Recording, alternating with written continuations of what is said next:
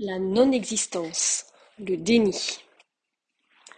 Pour les flammes jumelles, dans l'enfance, il y a eu l'interdit d'être pour l'un, le runner, et l'interdit de faire pour l'autre, le chaser, avec bien sûr chacun aussi avec l'inverse. Créons au fil du temps du contrôle. Pour le chaser, le contrôle de l'extérieur sur les choses, les gens, par peur. Donc c'est le contrôle du faire. Faire autrement que ce que l'on est vraiment. Ne pas s'écouter. Ne pas se voir. Pour le runner, le contrôle de l'intérieur sur ses ressentis, pensées, sentiments, apparences, contrôle de l'être, être autrement que ce que l'on est vraiment relevant ainsi les blessures profondes réelles de l'un et l'autre. Blessures profondes et non pas superficielles de ce qui est indiqué dans chaque chose, dans chaque écrit, dans des vidéos, etc. Oui, ça existe. Mais ça cache la blessure profonde. Pour le chaser, c'est le rejet. Il se rejette, rejette qui il est, il est injuste avec lui-même. Il est très dur avec sur ce qu'il fait, avec lui-même et avec l'extérieur. Beaucoup d'exigences. Pour le runner, c'est l'abandon, la trahison.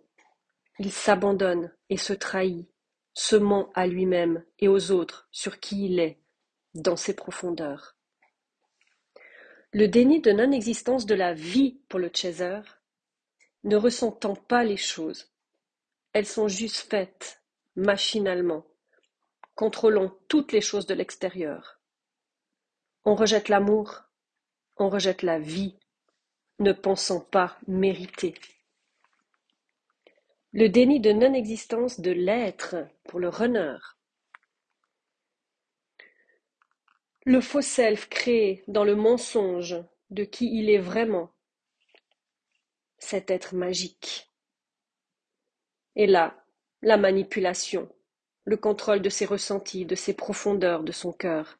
Il abandonne l'amour véritable, n'étant pas vrai lui-même, il ne peut le vivre se sentant indigne.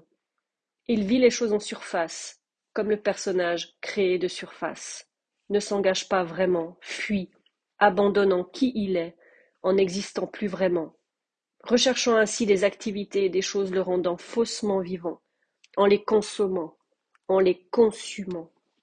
Pour les deux, c'est oser être pour le runner et oser faire pour le chaser. Être en vie, vivant, c'est se laisser traverser par la vie à l'intérieur pour l'un et pour l'autre, c'est traverser la vie à l'extérieur, sans plus contrôler qui que ce soit et quoi que ce soit.